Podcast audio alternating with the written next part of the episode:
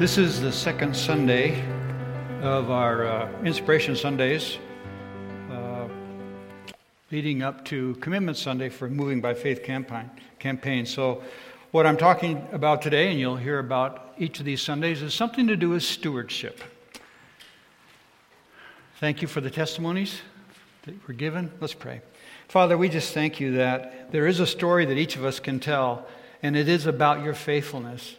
Lord, you just take imperfect people where we are, and your Spirit enters into us through faith in your Son Jesus, and that's when things begin to really happen. And Lord, what a ride. I just thank you for hearing about the Butlers and the Wilsons ride, and everyone in this room has a story like that.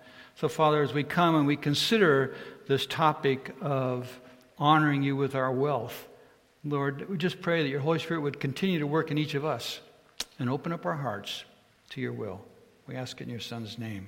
Amen. I have always been uncomfortable preaching on the topic of giving.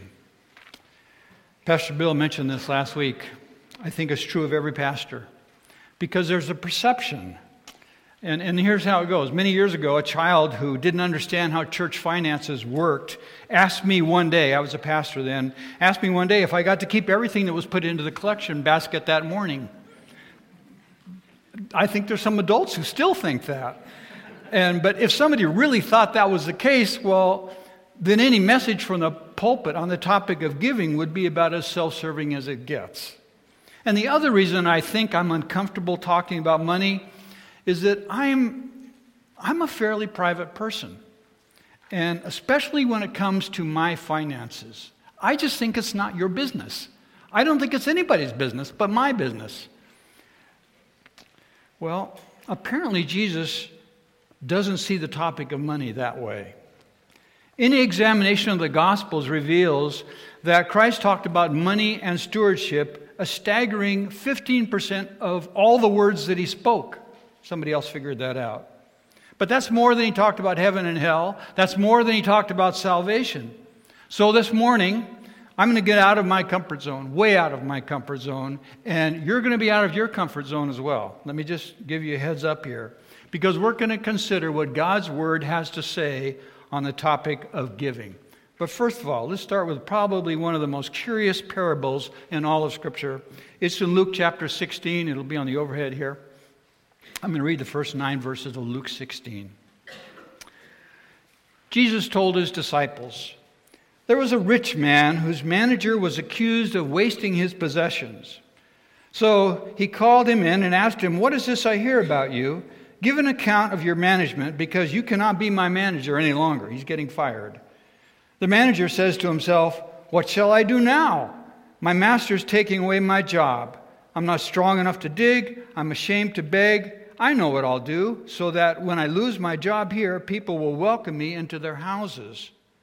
So he calls in each one of his master's debtors. He asks the first, How much do you owe my master? 800 gallons of olive oil, he replied. The manager told him, Take your bill, sit down quickly, and make it 400. Then he asked the second, How much do you owe? A thousand bushels of wheat, he replied. He told him, Take your bill and make it 800. Here's the strange part. The master commended the dishonest manager because he had acted shrewdly. For the people of this world are more shrewd in dealing with their own kind than are the people of the light.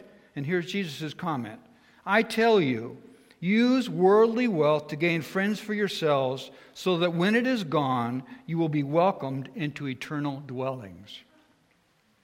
Curious, right?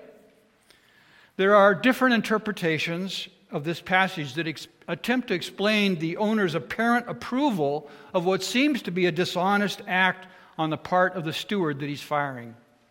Here's a few possibilities I came across in Randy's Alcorn discussion uh, Randy, of this parable. First possibility the steward reduced long outstanding debts so that at least his master received some payment instead of nothing at all. Maybe. Second possibility because stewards were sometimes paid from the interest charged on loans, what the steward deducted from the debts might have been what was due him, but which he needed to obtain now if he was ever going to get it at all. And lastly, possible interpretation the steward had initially grossly overcharged the debtors in the first place, planning to pocket the excess. Now he lets them pay for their goods at their true uninflated price so that they'll welcome him into his home when he gets fired. I don't know if with all this. Whatever the correct interpretation is, and parables normally just have one central point that shouldn't be obscured by uncertainties about secondary issues. Whatever the central point is, the master in the parable praises the steward for shrewdness. Shrewdness in using, with his own future well being in mind, using his master's money to invest in relationships with people when he had the opportunity to do so. And that's what he praises the, the steward for. Now, Jesus isn't advocating or condoning dishonesty in the way we handle money, but clearly he intends that we draw a parallel between the shrewd manager's position and our position. As stewards of all that God has given us, we also have just a window of opportunity, and it's this short earthly life. A window of opportunity to emulate the steward's wisdom by handling our master's resources with our eternal future in mind. One day, money will be useless. Doesn't matter how much you have or how little you have, one day it will be useless. But while it's still useful, Christians with foresight will use it for eternal good. On the front of your bulletin, you might have read the words from Proverbs 3 9. We'll go on the overhead here. Proverbs 3 9 says this Honor the Lord with your wealth, with the first fruits of all your crops. This morning we are going to consider guidelines for honoring the Lord with our wealth. And the first guideline for honoring the Lord with our wealth is this give regularly and purposefully. Give regularly and purposefully. Let's talk about the Old Testament for a minute. There was a standard, very clear standard, in the Old Testament for regular and purposeful giving. It's called the tithe. The word tithe simply means tenth or 10%. Leviticus 27:30 says this, "A tithe of everything from the land, whether grain from the soil or fruit from the trees, belongs to the Lord. The tithe is holy to the Lord." Today, the term tithing is often uh, falsely used of all giving. Someone talks about, well, I'm going to tithe $50 to the church when they actually make $2,000 a month. Well, 10% of 2,000 is 200. It's not 50. We can donate 2%, we can donate 4%, but you cannot tithe that unless it's 10%. That's what the word means, 10%. The Israelites were warned that to present to their Creator anything less than the full 10% was to rob God. Why? Because the first 10% belonged to God and not to them. Look at these words from Malachi 3, verses 8 through 10. They'll be on the screen here. This is God speaking. Will a man rob God, yet you rob me? But you ask, How do we rob you? In tithes and offerings, God replies. You are under a curse, the whole nation of you, because you are robbing me. Bring the whole tithe into the storehouse, that there may be food in my house. Test me in this, says the Lord Almighty and see if I will not throw open the floodgates of heaven and pour out so much blessing you will not have room for it. But actually, as you read through the Old Testament, especially the book of Leviticus, there wasn't just a single tithe commanded of the Israelite people. If you take into account support for the priests and Levites, support for the sacred festivals, support for widows, orphans, and poor, some scholars estimate that the yearly requirement of giving that's laid out in the Mosaic Law for an Old Testament believer was as much as 23% of personal annual income. Part of that was that three times a year the children of Israel were to bring an offering of first fruits before the Lord. First fruits. The term first fruits included the first production of the vineyard, the first production of the grain crop, the first production of wine, of olive oil, of sheared wool, of whatever it was. The first part of it, that's first fruits. The giving of first fruits made an important statement. This is on the part of the Israelite people. This is a statement that it makes. We give our first and our best to you, God, because we recognize that everything comes from you. All good things come from you. In so doing, we acknowledge that you own everything and you're the provider of the harvest. And there's another message that first fruits also communicates, and it's this We trust you, God, to not only provide this first fruit, this first part of the harvest, but we trust you to provide the rest of the harvest so that we will have what we need to live for this next year. Think about it. You're, you're a, a farmer in, uh, in Jesus' day, in the first century, and you farm wheat. The very first part of your crop, you give it to the work of the Lord. That's not for you, that's, that's the God's. And you're trusting that there's going to be more, that the crop's going to keep coming ripe, and you're going to have enough to put away for the next year. Well, that's the brief look at tithing and free will offering in the Old Testament. So, before considering whether Christians should tithe today, because that's the question, let's look at our current giving habits. Here's some statistics. Barna Research regularly attempts to track giving trends in today's church, so get ready for this. These numbers are pretty dismal. Four out of ten churchgoers give nothing. Nothing. One third of born again adults, those who say they have a relationship with Jesus Christ, one third said they tithed. But a comparison of their giving versus their household income revealed that only one out of eight actually tithed. Furthermore, there has been a gradual decline in giving that has continued for decades. Decades. In actual disposable income, churchgoers today give less than their grandparents and their great grandparents did during the Great Depression of the 1930s. The average today among those who give at church, not everybody, but among just those who give, is about 2.5%. One other interesting statistic Barna Research reports that the more money a person makes, the less they give. The more money a person makes, the less likely they are to tithe. The more money a person makes, they give a smaller and smaller percentage of their income than does someone who makes less than they do. You would think that as a person's income goes up over their life, that they would, their giving would go up. No, it tends to stay the same, and they give actually less than those who make less than they do. So, what about giving for us today, for the New Testament believer? Does the Old Testament standard of tithing apply to us? You wouldn't think this would be a controversial subject, but it actually is.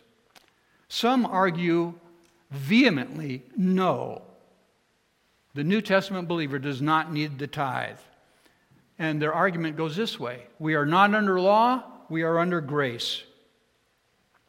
Folks in this camp see tithing as submitting to Old Testament legalism.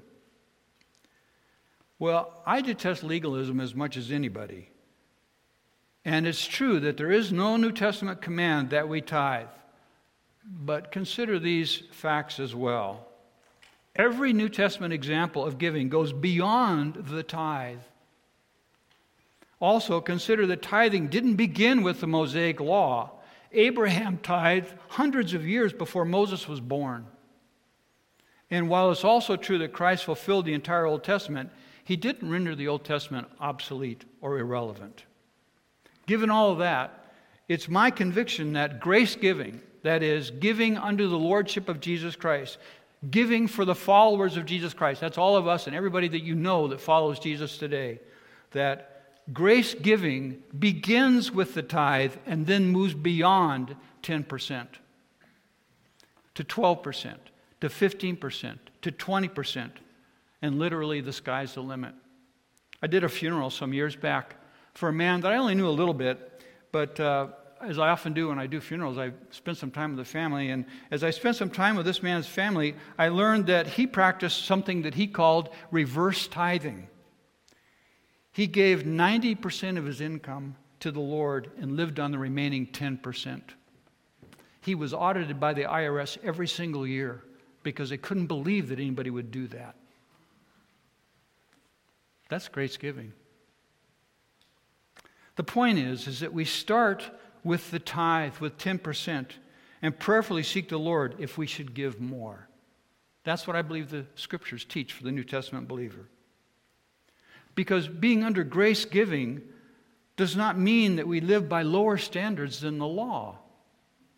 Christ systematically addressed such issues as murder, adultery, and the taking of oaths, and he made clear that his standards were much higher than those of the Pharisees. Jesus never lowered the bar, he always raised the bar. but He also empowers us by His grace to live that higher standard than the law demanded.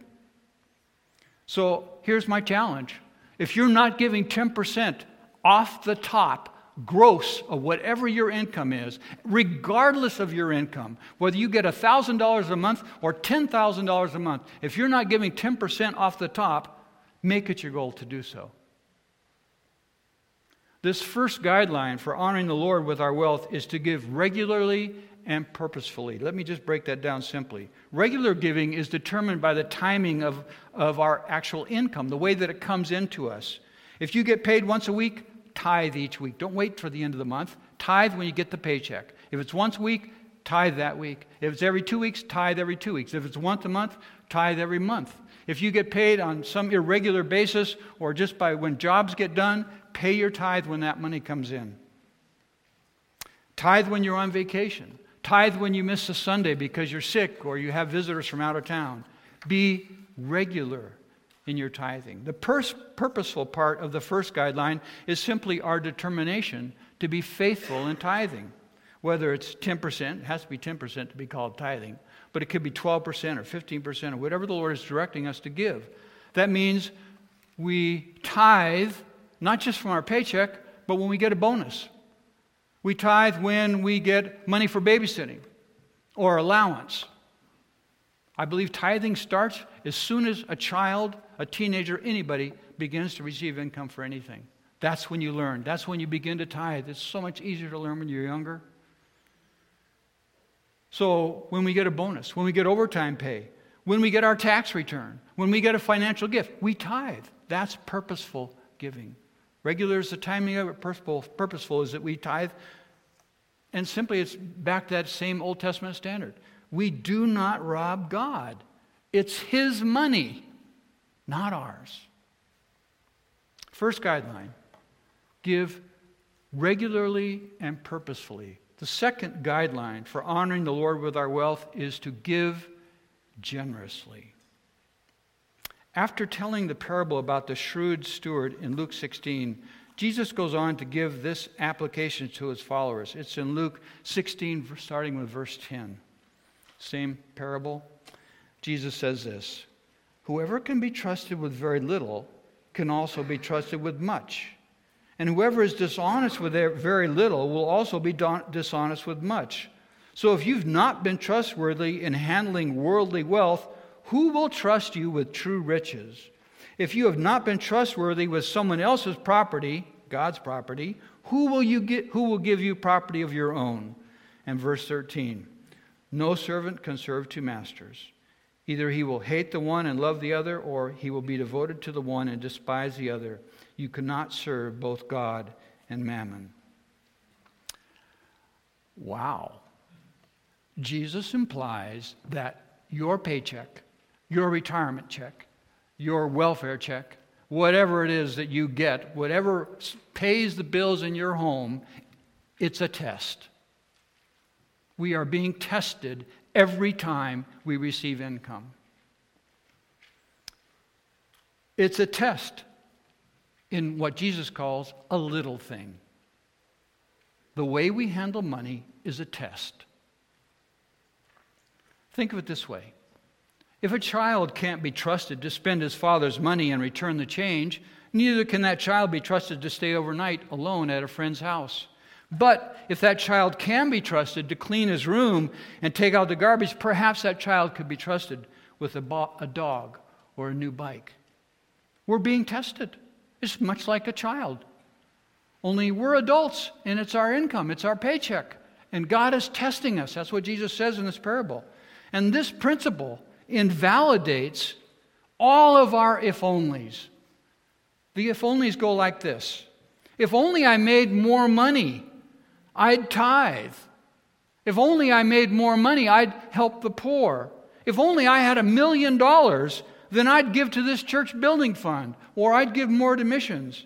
But on the contrary, in giving us this principle, Jesus is declaring that if we're dishonest or if we're selfish, or if we make excuses in the way that we use the few dollars we have now, then we just make excuses if He gives us more. If we are not faithful in what we have right now. This principle says we're not going to be faithful no matter how much we have. It wouldn't matter if we, we won the lottery and won $10 million. We're not going to be more faithful then than we are right now. Because right now is the test. Whatever income we have right now, that's the test. The issue, the issue is not what we would do if we had double or 10 times the income we have now. The issue is this what are we doing with the 100,000, the 10,000, the 1,000, the 100, or the $10 that we actually have today? That's the test. If we're not being faithful with what God has entrusted to us right now, why should He entrust us anymore?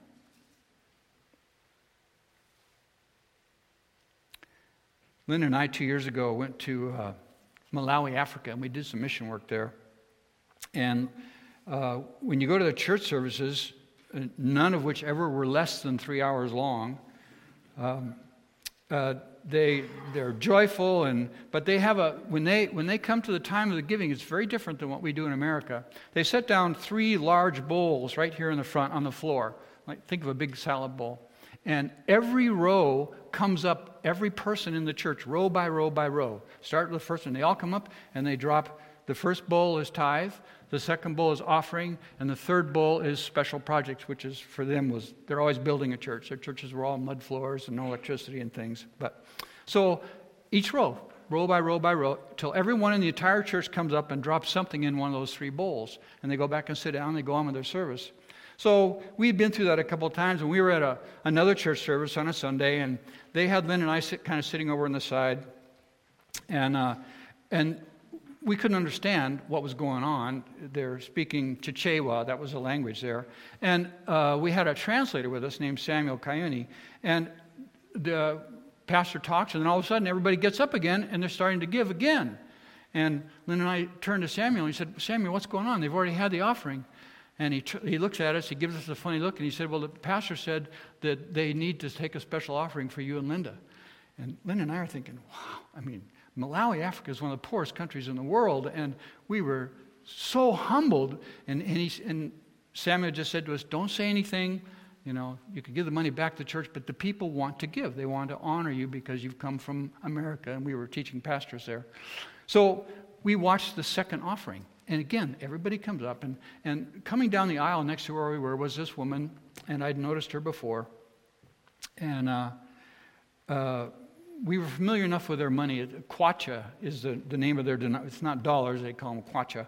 And this woman had a 20 kwacha bill. And she came up and she dropped it in, in this bowl. And I went back later and uh, I looked up the conversion rate. And a 20 kwacha is worth 2.3 cents in, in American money. And I realized that the Lord has showed us a living example of that story that he tells in the scriptures about the woman who gives the last two pennies. And, and this woman who had nothing, she's giving to us from America who have everything, but she felt that that's what she needed to do. And she came up. She'd already given one set during that service, and she puts her 20 kwacha banknote into the bowl. We were so humbled by that, by her generosity, that she felt that she needed to give to us. And it, it was just an amazing experience when it comes to the wise stewardship of the resources that the Lord has trusted to us, instead of asking, how much can we keep for ourselves, the question really needs to be asked, how much more can we give to the Lord's work? You see the difference between those two questions? How much can I keep? What's the minimum that I can give to the Lord and satisfy God? Instead of saying, how much can I give to the Lord? I mean, what do I really need to live on? How much can I give away to the Lord? Did you know that generosity has a built in dynamic that guarantees blessings to the one who gives generously? Look at Luke 6:38. This is Jesus speaking. This is what he says. Give and it will be given to you. A good measure, pressed down, shaken together and running over will be poured into your lap. For with the measure you use, it will be measured to you. See the last line? For with the measure that you use, God's generosity will be measured to you. It is impossible to out generous God, so to speak. God will always respond to our generosity with even more generosity on His part. Not necessarily always in money, but He says right here, with the measure that we give, God, I can, I'm only going to give you this much. And God says, okay, here's this much in return. You've determined how much I'm going to bless you by how much you give to me. You know, I, I, came across an illustration when I was preparing this message, and I thought this would be a, a novel way to do an offering. And the suggestion is that when we all stand up and uh, we're getting ready to do the offering and we're doing the prayer, that you reach up to the person who's directly in front of you and you grab their wallet, their purse, their pocketbook, whatever it is that they have, and then you take that, someone's grabbed yours also, right, out of your back pocket, and now you give to the Lord what you always wanted to but felt you couldn't afford.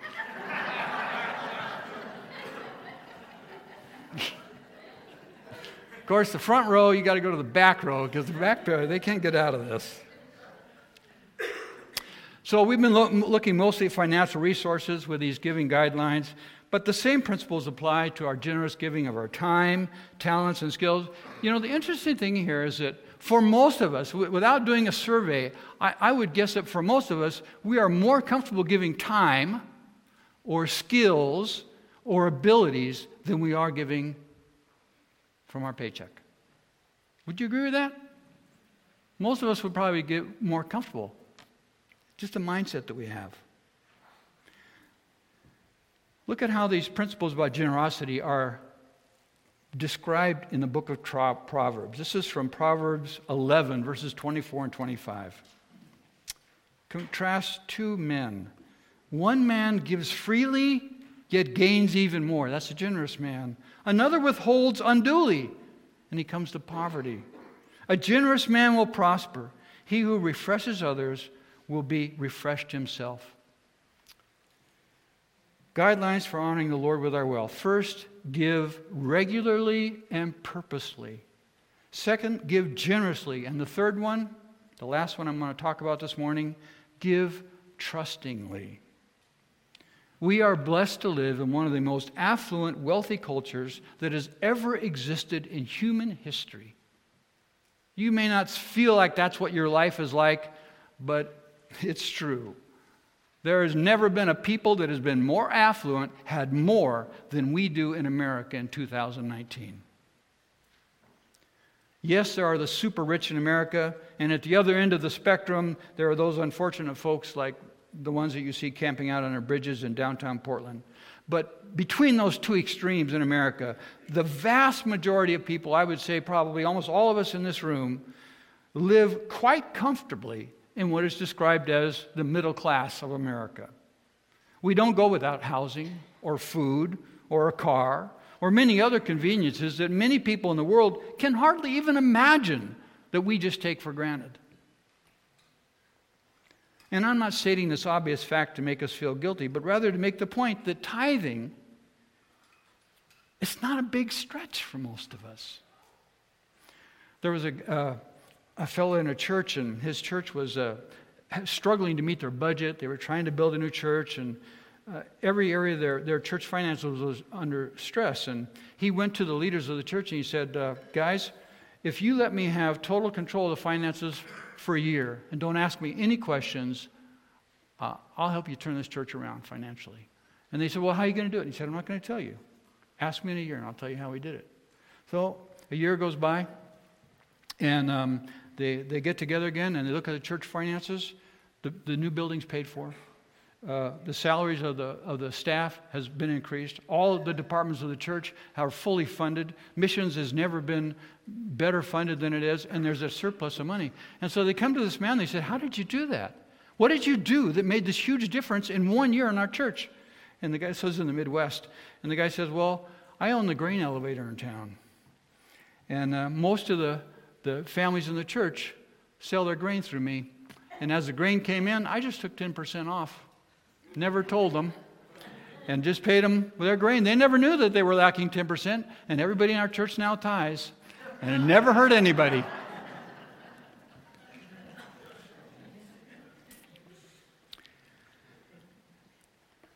I can say today that things are not hard for us, but I remember very clearly when Lynn and I first decided to start tithing. I heard a message uh, much like what you're hearing today from a pulpit many years ago. It was early in our marriage. We had four children, and um, I was working in the woods back then and uh, got paid once a month. Wasn't very much money. And we just came away from church one day and we prayed about it, and we both looked at each other and we said, You know, I, up until then, this is how I gave. On, on the first of the month, when I'd just gotten paid, I would look at my wallet, and if there was a 5, a 10, and a 20, I would give the 10. Maybe if I was feeling generous, I'd give the 20. At the second week of the month, never more than the, the medium bill and maybe the small bill, and I just wouldn't give the rest of the month. Because I thought, well, we're barely paying the bill. There's four kids here. I can't make any more money than I'm making right now. And so that was it. We came under conviction of the Holy Spirit about that issue of our basic selfishness, and we began to tithe. It was really hard. I, I won't pull any punches here. It was really hard. And, uh, but God did an amazing thing.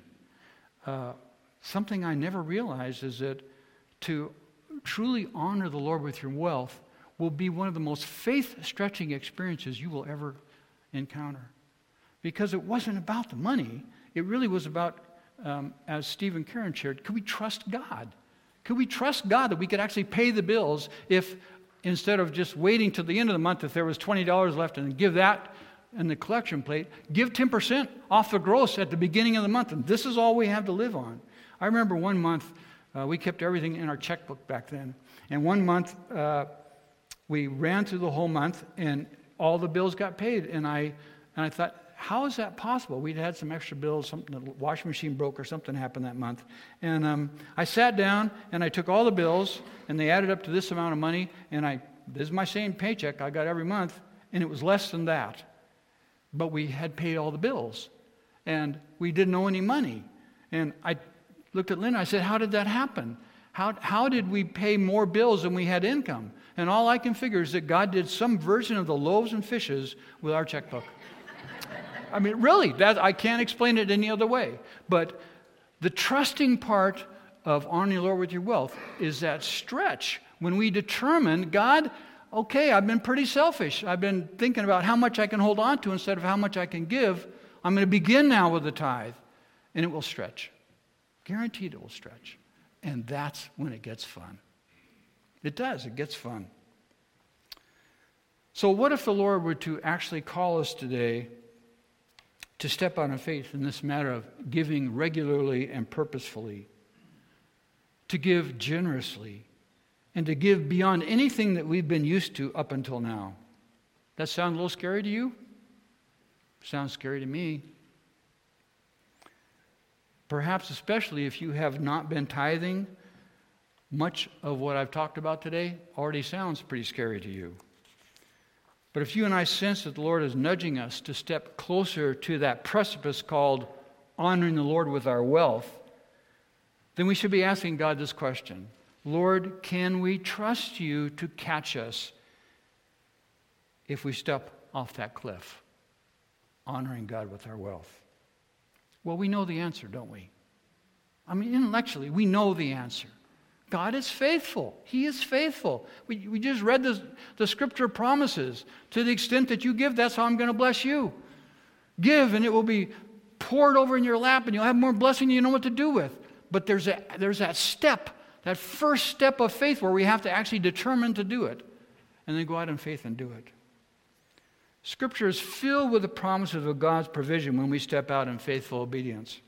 Here's one of those promises. It's the last scripture you'll be reading this morning. It's from Philippians 4 15 through 19. This is a, a situation that very closely fits our discussion today.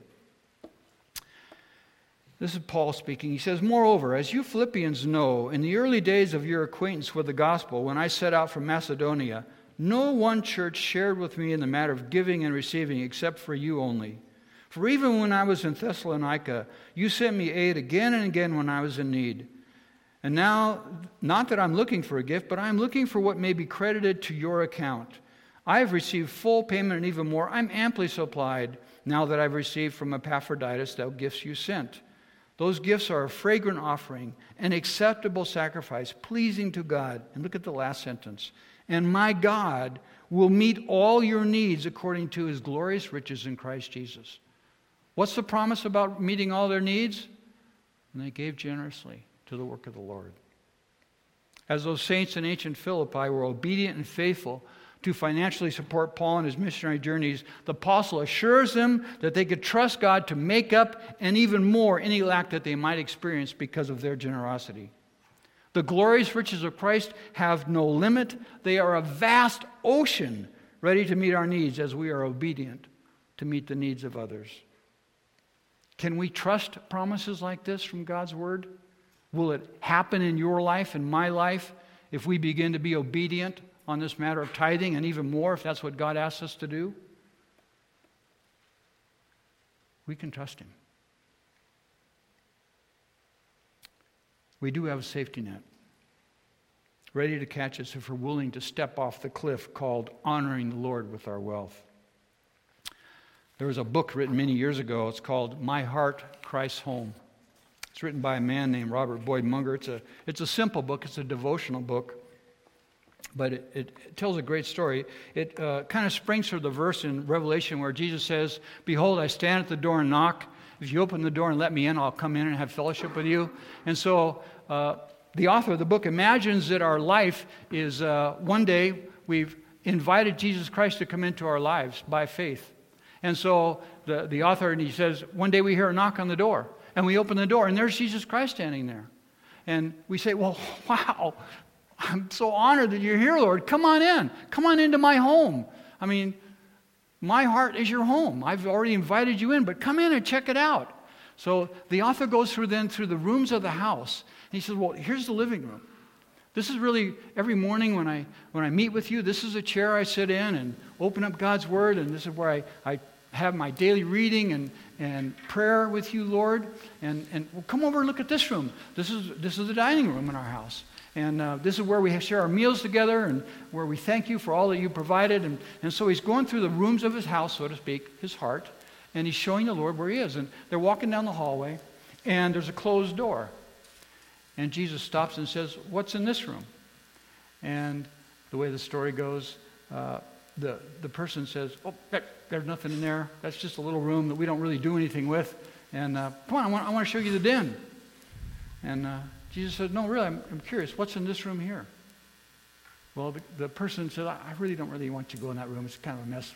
Let, us go here. So, but what was in that room was that was the, the home office. That's where the bills got paid.